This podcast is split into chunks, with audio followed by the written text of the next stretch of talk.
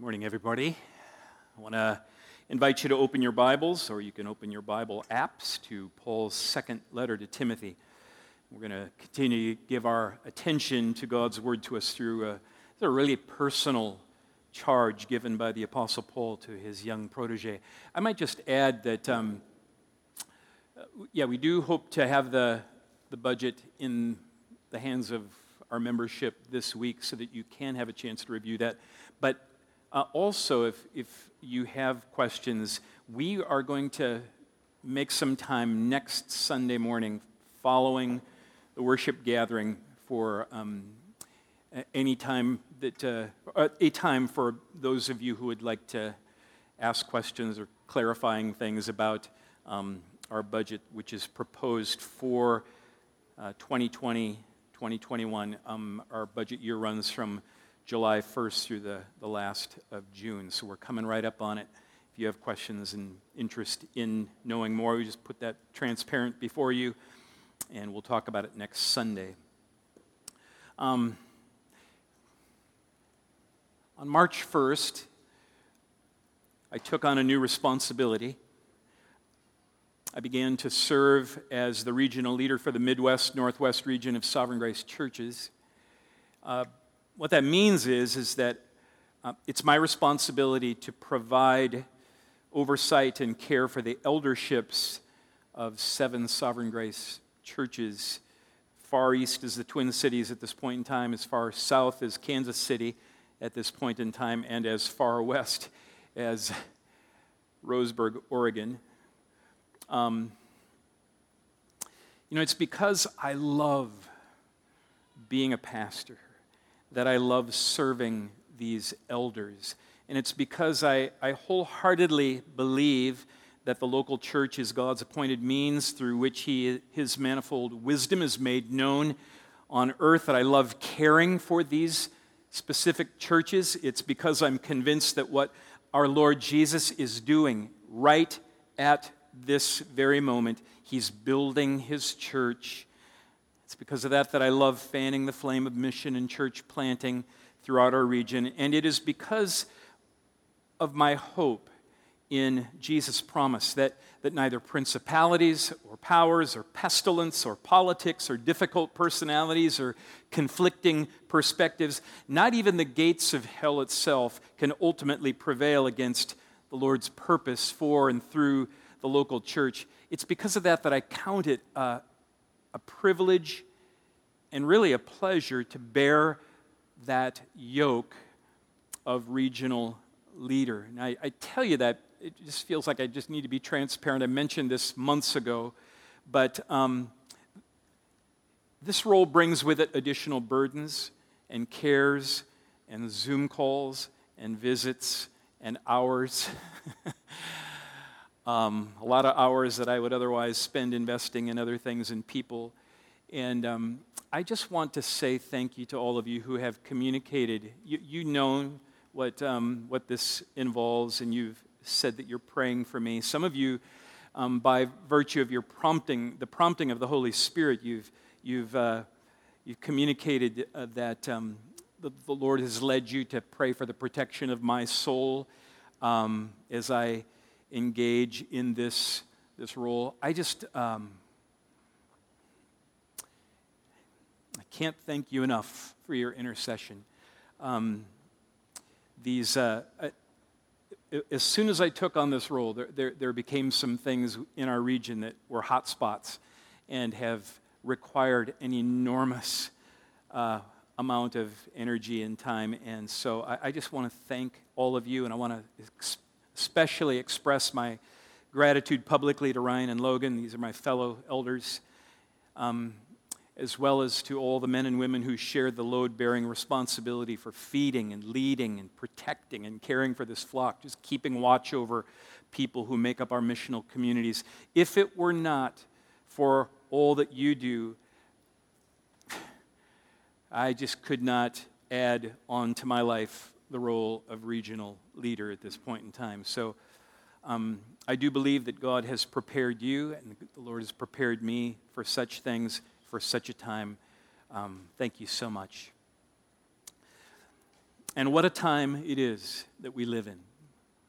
Um, and what a timely word the Lord has given us in these letters he inspired the Apostle Paul to write to his protege Timothy, and to the church Timothy was called to lead in Ephesus. We, we know that Paul wrote this second letter to Timothy as he himself neared the end of his lifelong career of gospel ministry. He says as much in Second Timothy chapter four, verse seven. Paul writes, "I have fought the good fight. I have finished the race.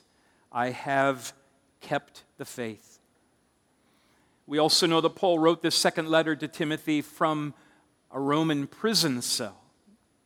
In chapter one, verse eight, he refers to himself as the Lord's prisoner. In verse sixteen, he refers to my chains. He's more specific in chapter two, verse nine, when he says, "I'm suffering, bound with chains as a criminal."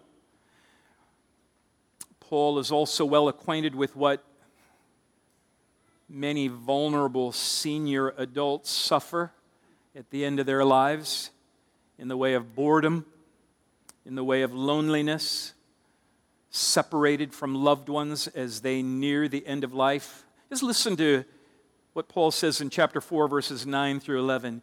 He says to Timothy, "Do your best to come to me soon." Think of my dad on this Father's Day saying something quite similar. "Do your best to come to me soon. Demas has deserted me. Crescens has gone to Galatia, Titus to Dalmatia. Luke alone is with me." And, and, and then you just add to that the um, the emotional, the psychological pressure of being the object of an of an unjust penal system. According to two, chapter two, verse sixteen, he's, he's already had his preliminary hearing. He says, at my first defense, at my first defense, no one came to stand by me. And he has little expectation of being acquitted. In fact, execution seems inevitable. He, he, he is what some would call a dead man walking. Chapter four, verse six, he says, "I am already being poured out as a drink offering, and the time of my departure has come." Death row can break a human being. John Stott comments, although Paul's second letter to Timothy was an intensely personal communication to his young friend, it was also and consciously his last will and testament to the church.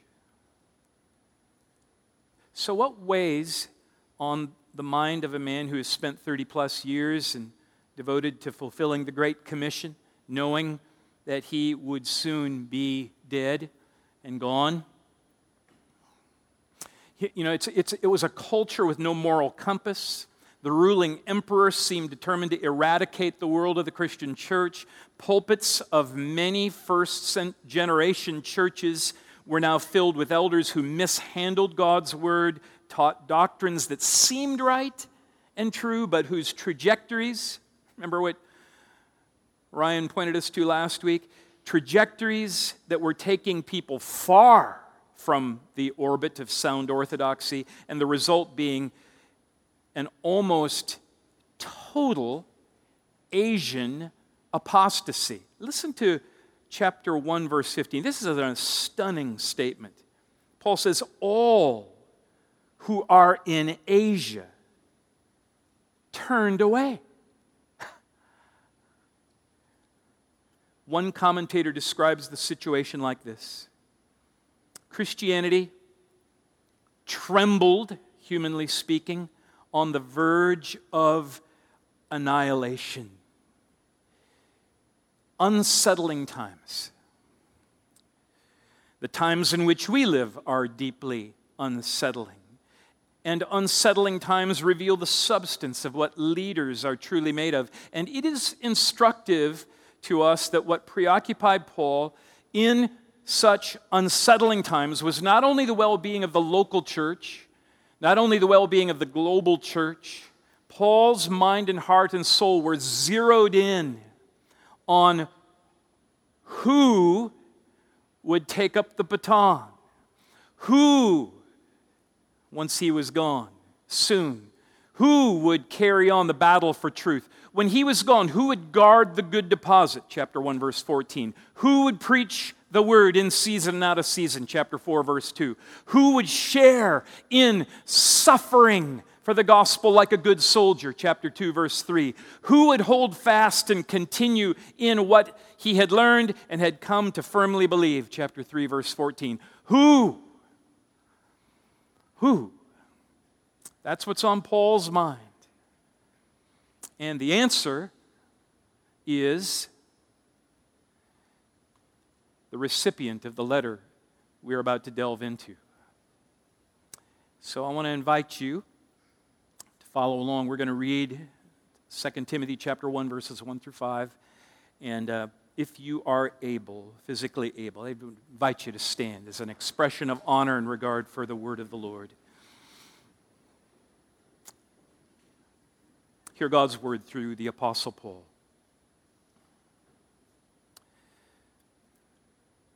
Paul, an apostle of Christ Jesus, by the will of God,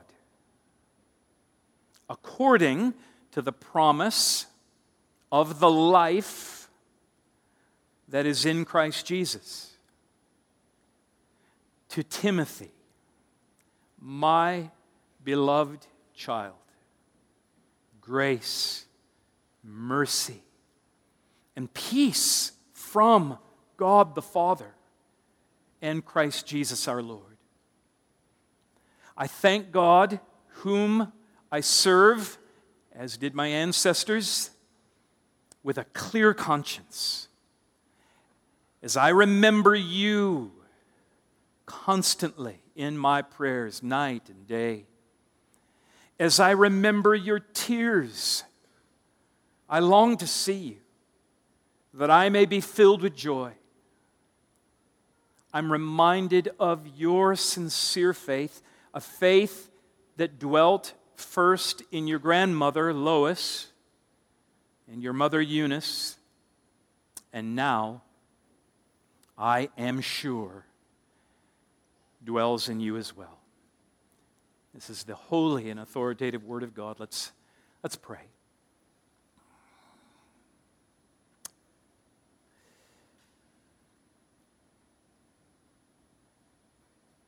Such a personal,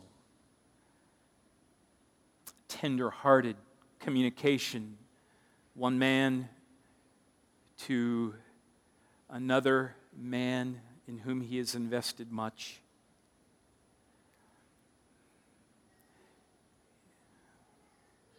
In it, Lord, we are hearing you.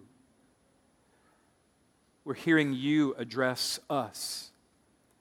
We're hearing you address us at such a pivotal time, it seems, it feels, in history, such unsettling, disturbing times.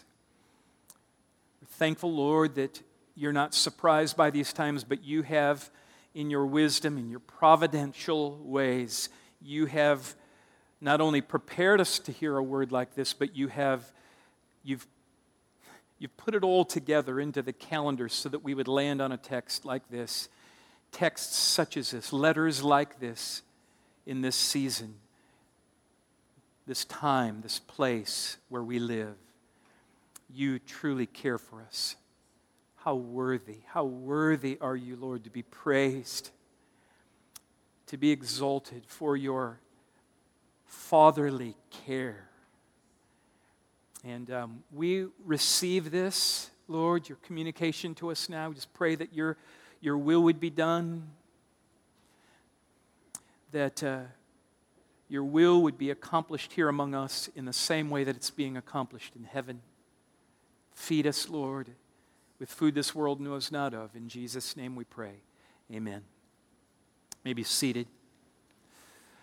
My purpose is twofold this morning. One, I wanted to get an introduction to you to this second letter, because this is where we're going to be staying for the rest of the summer.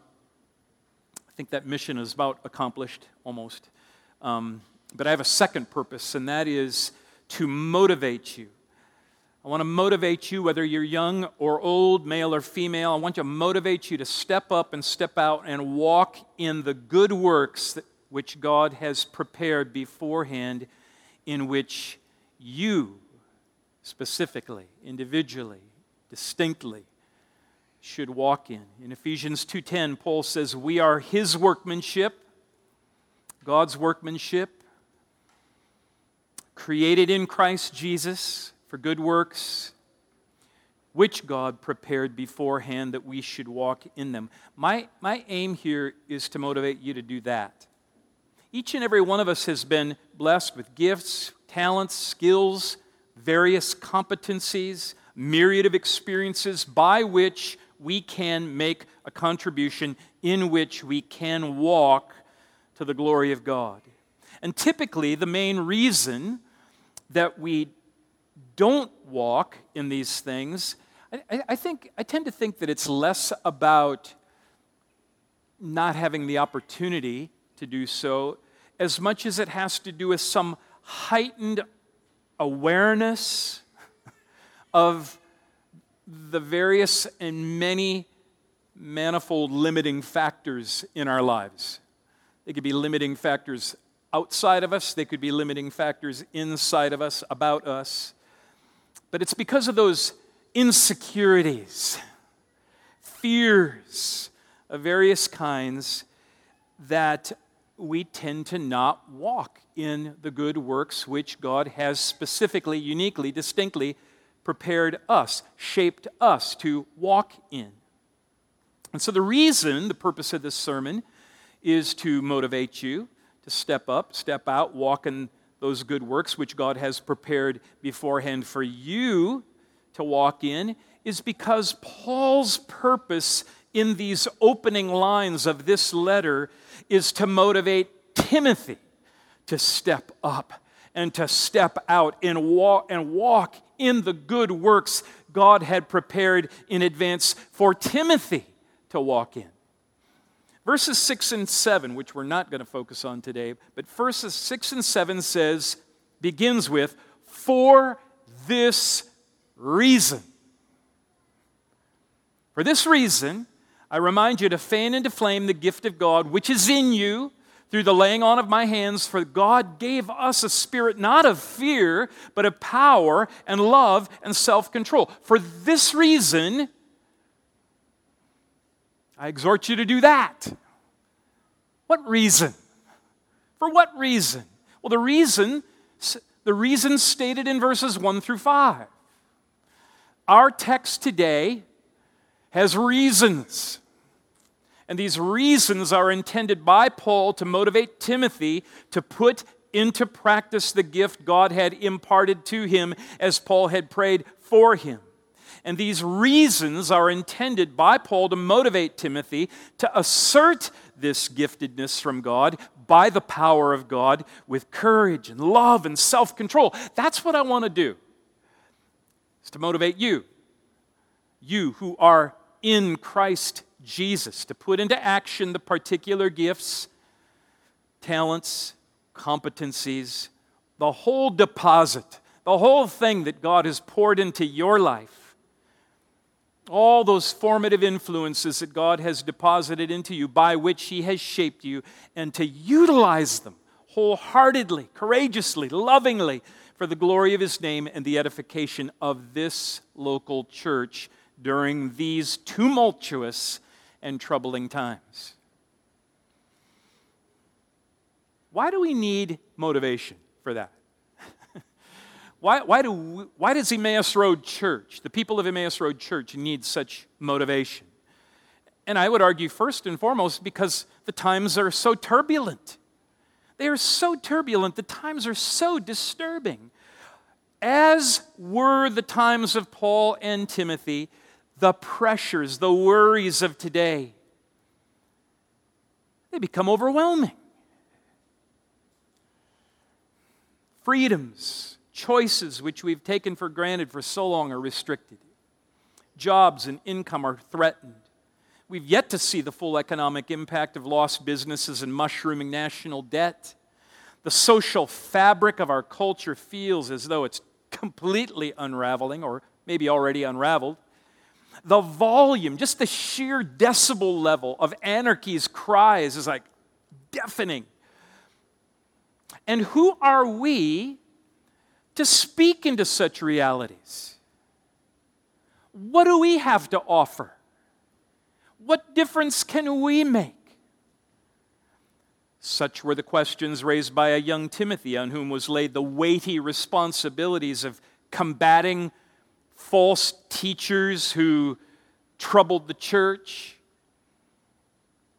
Such was the responsibilities of young Timothy in ordering a church's worship and identifying and developing the next generation of leaders and regulating the care and relief of widowed and or abandoned women, of commanding, instructing the apostolic faith. Listen, humanly speaking,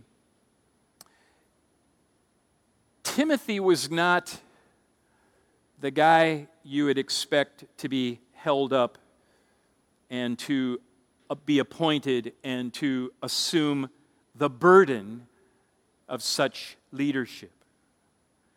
According to First Timothy chapter four, verse twelve, he was, he was perceived as being youthful. In fact, he was perceived as more than just youthful. He was perceived as being immature. According to Second Timothy two twenty-two, he actually didn't act very mature. That's why Paul needed to exhort him, flee youthful passions. Act like a grown-up. Stop playing games. Get some gravity about you, Timothy, or people will not take you seriously. And people need to take you seriously in hard times. According to First Timothy five twenty-three, Timothy was not your model physical specimen. He was prone to illness. He had to be exhorted to take care of his body. Further, there is significant evidence that Timothy's temperament was marked by tepid. yeah, he, he's kind of wimpy. Um, he had a temperament type that didn't command respect. Paul had to instruct the church in Corinth not to let anybody despise Timothy. And in this letter, there is this litany of exhortations. God didn't give us a spirit of, of fear, Timothy. Chapter one, verse seven. Don't be ashamed. Don't live in shame, Timothy. one eight. Be strong, Timothy, chapter two, verse one. Act like a soldier, Timothy, chapter two, verse three. Always be sober-minded, Timothy, chapter four, verse five. Get serious. Young in years, frail in physique, retiring, I guess you could say, in disposition. And yet, appointed to the exacting responsibilities of leading a local church, a troubled local church. Anybody here who's young or shy or self-conscious about your inadequacies, and yet deployed for the sake of gospel influence in a broken and angry world? Well, this letter has special, a special message for you, and so we ask you to pay careful attention over the next two and a half months. So, how does Paul motivate Timothy? What does he do? To what does Paul draw Timothy's attention? What are the reasons? Well, he points Timothy to the developmental activity of God in Timothy's life. That's really, that's really significant. When, when we need courage, when we need to be strengthened, when we need to be motivated, when we need a fire lit under us, what helps is to have somebody point us to the evidences of God's activity throughout our life. Look at what God's been doing.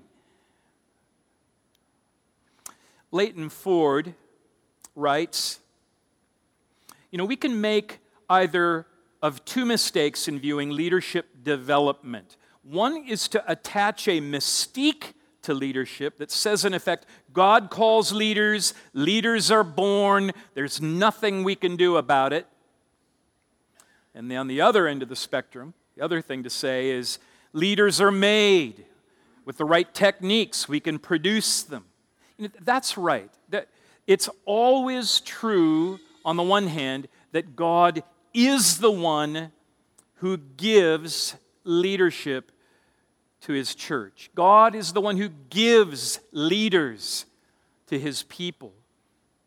We see that in Psalm seventy-five, verse seven, where the psalmist affirms God's providence in these things. It is God who executes judgment. He puts down the one, he lifts up the other.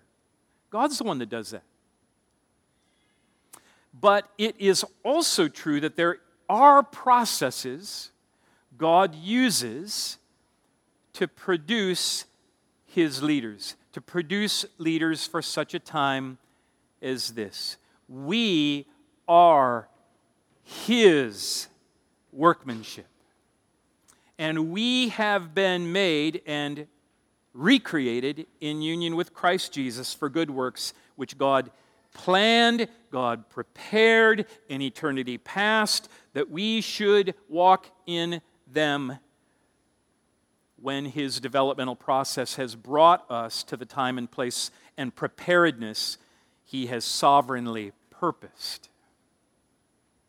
And loved ones, um, that, that's Paul's aim for Timothy. He wants Timothy to see that, feel the power of that, the encouragement in that, that God has prepared you. Look at your life. Look at all the, the fingerprints of God are all over you. And this is the Lord's aim for us as well, so that we might entrust ourselves to him and to his sovereign developmental process in our lives. So how does... How does God develop leaders? If God's the ultimate leadership developer, how does he do it? What's it look like? How has God shaped you and me for works distinctly planned and prepared for us? I want to suggest just a few things here very briefly. I'd love to do a deep dive, but we got to go quickly. Um, The first thing that God does in developing leaders is that he does so according to the purpose of his will. So when we look at our development in terms of life's processes, I think if we look carefully, attentively, we can fairly quickly recognize who's in charge. When you think of all the things that have influenced you the most, how many of those things were things that you decided and planned on your own terms? Remarkably few. God is the author of our lives. We are his epic poem. So Paul believed this, and that's why he writes in chapter one, verses one through three, Paul, an apostle of Christ Jesus, by the will of God, according to the promise of the life that is in Christ Jesus, I thank God as I remember you constantly in my prayers. So whatever our particular assignment is, may be, whatever particular good works God has for us, whether it's being an apostle of Christ Jesus, or a young pastor appointed to a local church, or a business owner, or an educator, or a contractor, or a physical therapist, or a student, or a homemaker, that appointment and that influence for the kingdom of God is by the will of God. It's by the will of God, according to the life, the supernatural life that is in Christ Jesus, the Son of God. So every experience, every event, every relationship, it's all significant in His forming us and shaping us and equipping us and positioning us for the works which He has prepared in advance that we should walk in them.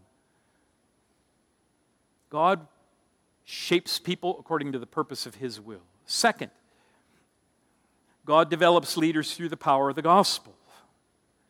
I mean, leadership is fundamentally about influence.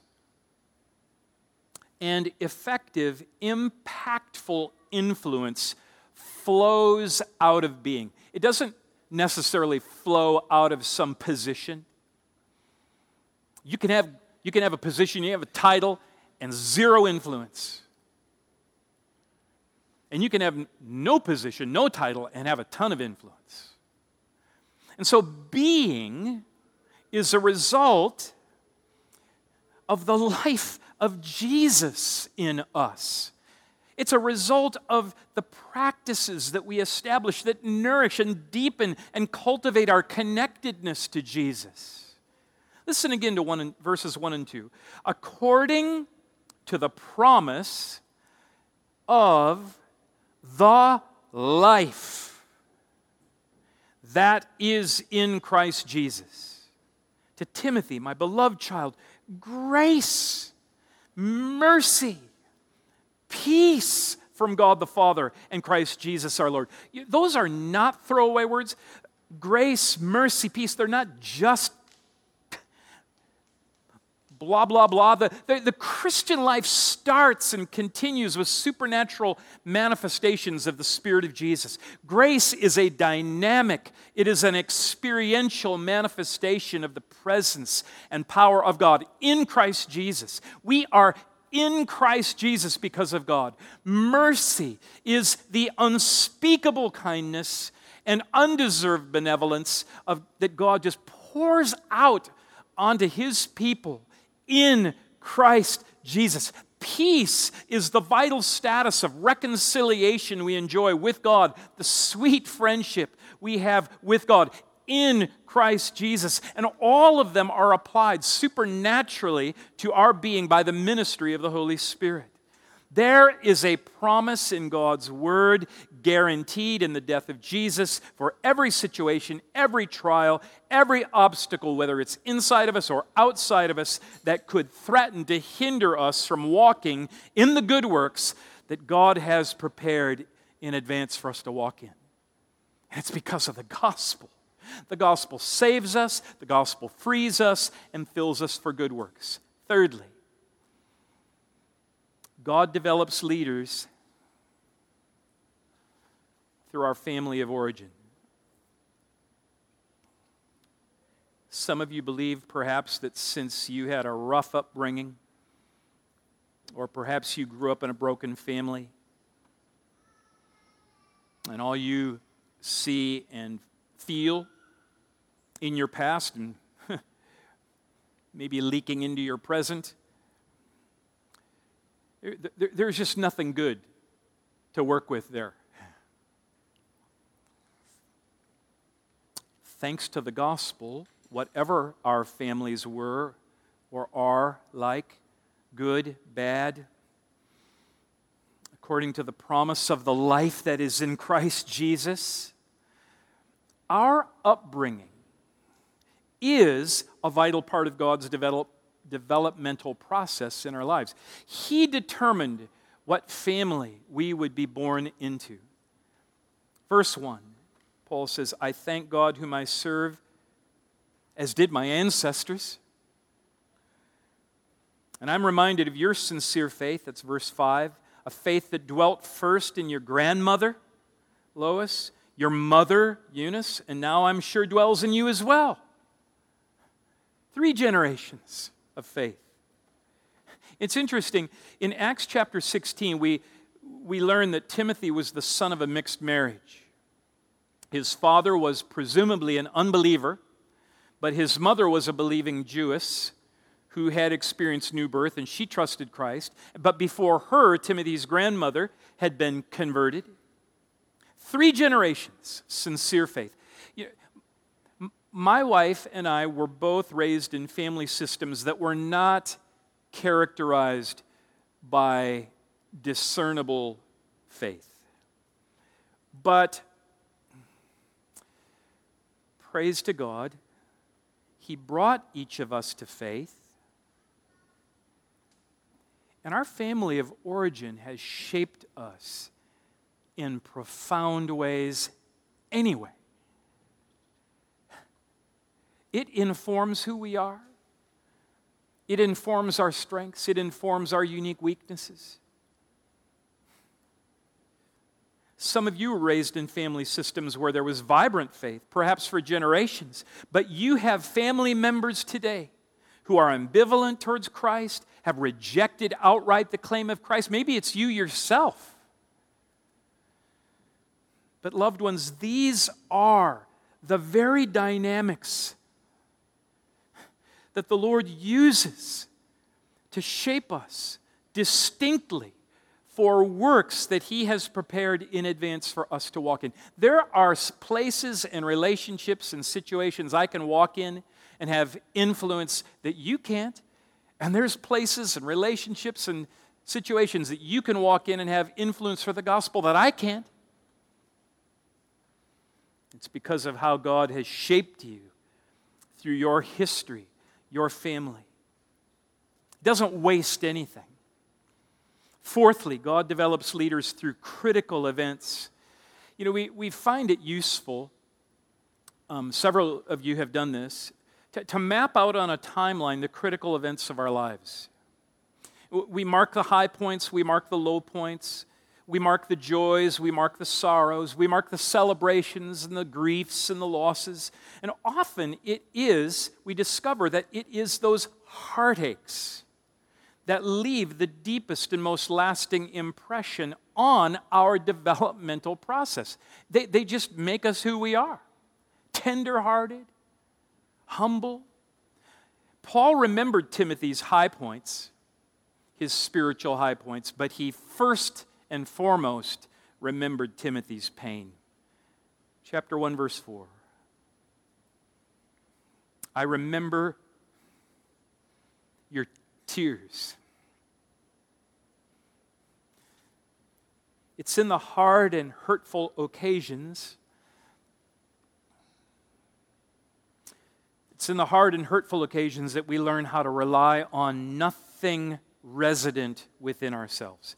In suffering and tears where God reaches, He teaches us. It's there that He teaches us how to rely on the supernatural power of the Holy Spirit.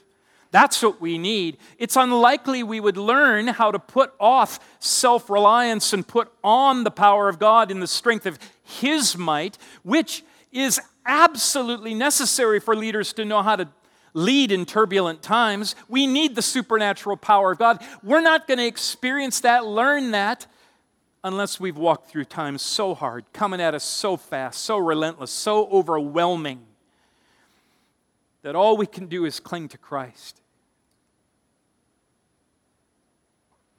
And then lastly, God develops leaders through vital spiritual friendships. Think for a moment. Who is it that you would say has had perhaps the most significant impact on your life? Left an impression on you. shaped you. I would, I would venture to say that nine times out of ten, the person or persons who come to your mind are those who walked faithfully and patiently alongside you through the hard times and the good times, the best times and the worst times. I love Paul's sweet affection for his young protege. To Timothy, my beloved child, I thank God as I remember you constantly in my prayers night and day, as I remember your tears, I long to see you that I may be filled with joy. I have a friend who, um, he has a saying. When he encounters someone who he notices is asserting very discernible spiritual influence, he'll say, I wonder who it was. I wonder who it was. who, who, who it was. Who, who, who what is, was, what? What? yeah, I, I wonder who it was who walked alongside of him or her and left such a mark. Paul's aim is to motivate us to walk. Who's walking alongside of you with vital friendship? Who are you walking alongside of?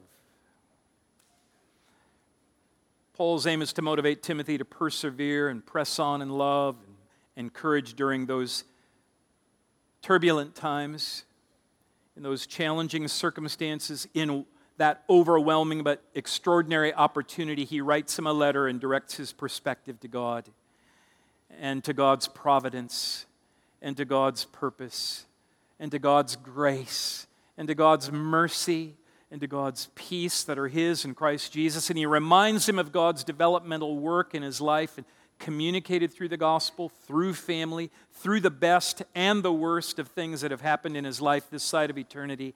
And he reminds him of the enduring friendship that together has served to prepare this young man who was disposed to, someone has said, to lean rather than to lead, and to entrust himself to God and God's developmental work in his life, and to step up and to step out in the good works, that supernaturally empowered good works that God had planned and prepared beforehand for young Timothy, that he should walk in them. And loved ones, this is God's aim through Paul for us as well. Let's ask him to do this work through us. Let's pray.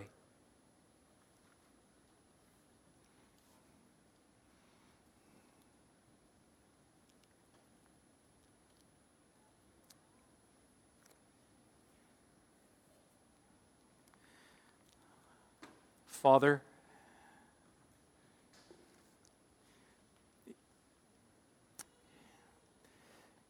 it's a gift and a joy and an encouragement to call you Father.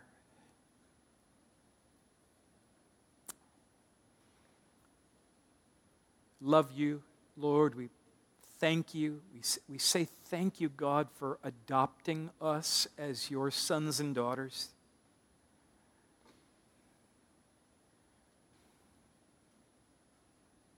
What an extraordinary spiritual blessing it is to be the recipients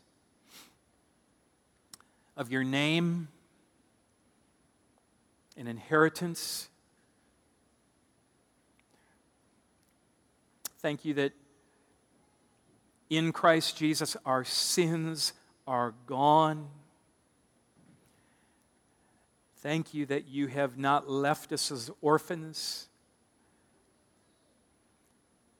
And you've not just made us your own, but you've given us the gift of your Holy Spirit, whereby we sense that you're our Father, we're your children.